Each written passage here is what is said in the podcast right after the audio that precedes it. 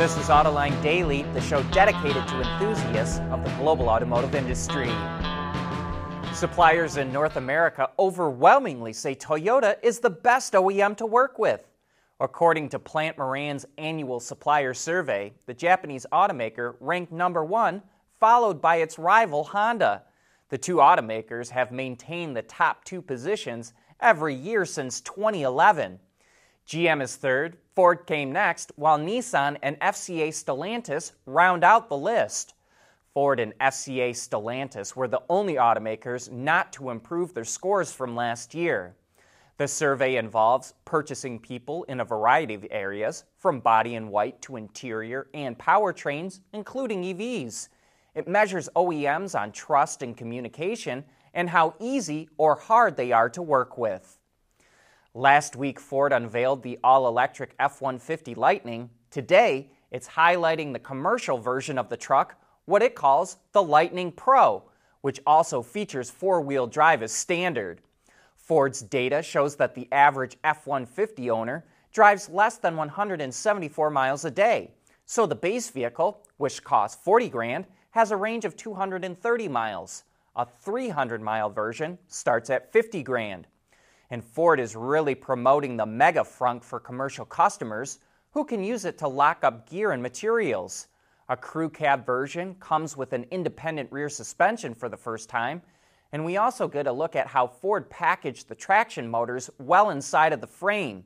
While others are coming out with an all new BEV architecture, Ted Cannis, the head of Ford's fleet business, says converting the existing F 150 to electric is an advantage for fleet customers. He says, quote, on average, large commercial customers' turnover is 10 to 15 percent of their fleet a year, so they will need to operate mixed fleets of gas and all electric vehicles for a long time. And they also want to maximize product commonality to minimize fleet complexity. Ford expects the market in the U.S. alone for electric vans and trucks to reach a million units a year by 2030, and it says it now has over 44,000 reservations for the Lightning.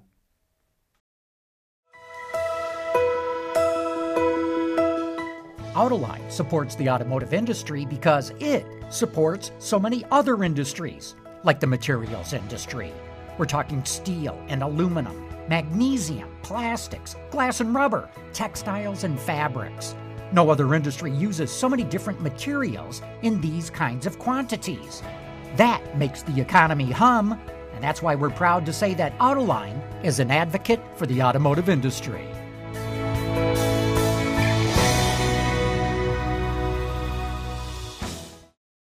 We want to know what drives your testing. OTA, connected car, diagnostics, remote testing. Intrepid Control Systems is here to help you work from anywhere. Intrepid Control Systems, driven by your data.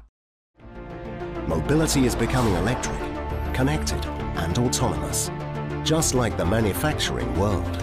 But will always be one thing a reliable partner for our customers.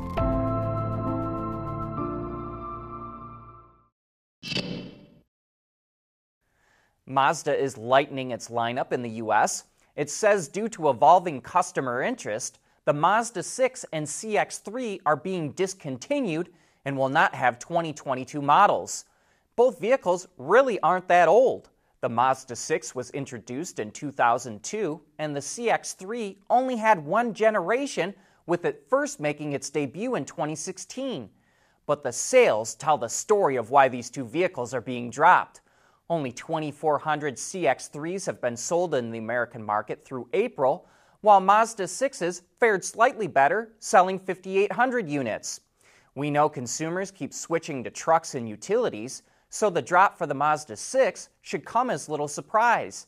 But the CX3 was done in by the introduction of the CX30, which cannibalized its sales. Connected vehicles offer a number of benefits, including OTA update capability, but also the ability to improve safety. Audi, along with a number of partners, are testing how C-V2X, or cellular vehicle to everything communication, can increase safety around schools and school buses. C-V2X uses cellular networks, In Audi's case, it used LTE and 5G networks to send messages right to the display screens in a vehicle. For example, Audi demonstrated how technology embedded into speed limit signs could send a warning to the driver that they're speeding in a school zone, or how alerts can be sent when a school bus stops to pick up children. Demonstrations like these show how technology like this could be used in different public vehicles as well, such as emergency vehicles or other service equipment. And one last bit of information we find interesting is that Audi says C-V2X could be used in the future to supplement the cameras and sensors of an AV, taking some of the burden off of the autonomous system. This is a big year for Jeep with all new versions of the Grand Cherokee and the Wagoneer coming out.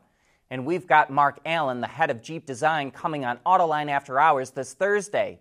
So join John and Gary for insights into where Jeep is going with its future designs.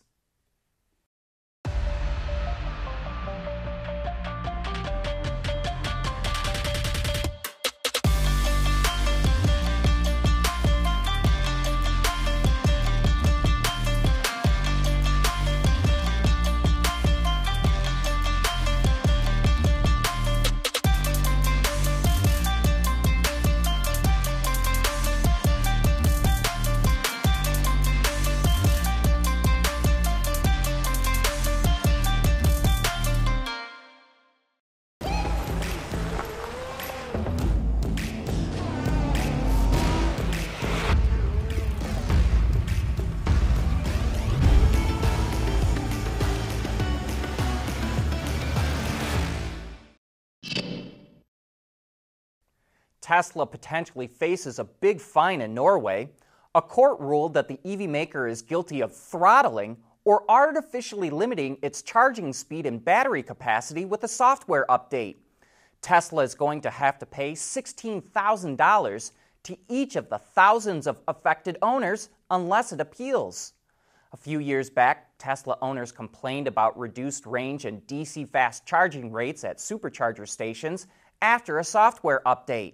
At the time, Tesla told Electrek that the update was intended to, quote, protect the battery and improve battery longevity, and that issue only affected, quote, a small percentage of owners. However, owners weren't satisfied, which led to lawsuits in a number of countries, including Norway. There could be more than 10,000 affected owners in the country, and Tesla will have to pay all of them unless it appeals in the next few weeks.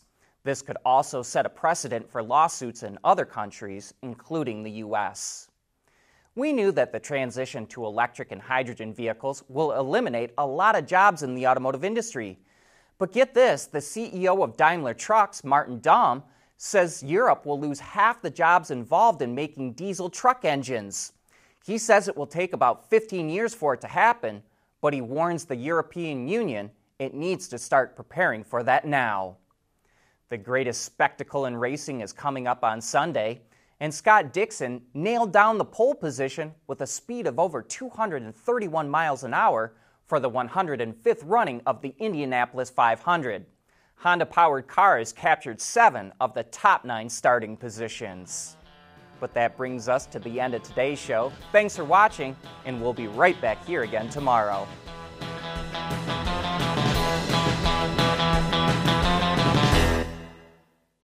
AutoLine Daily is brought to you by Bridgestone, solutions for your journey, Intrepid Control Systems, over the air engineering, boost your game, Schaeffler, we pioneer motion, and by Magna.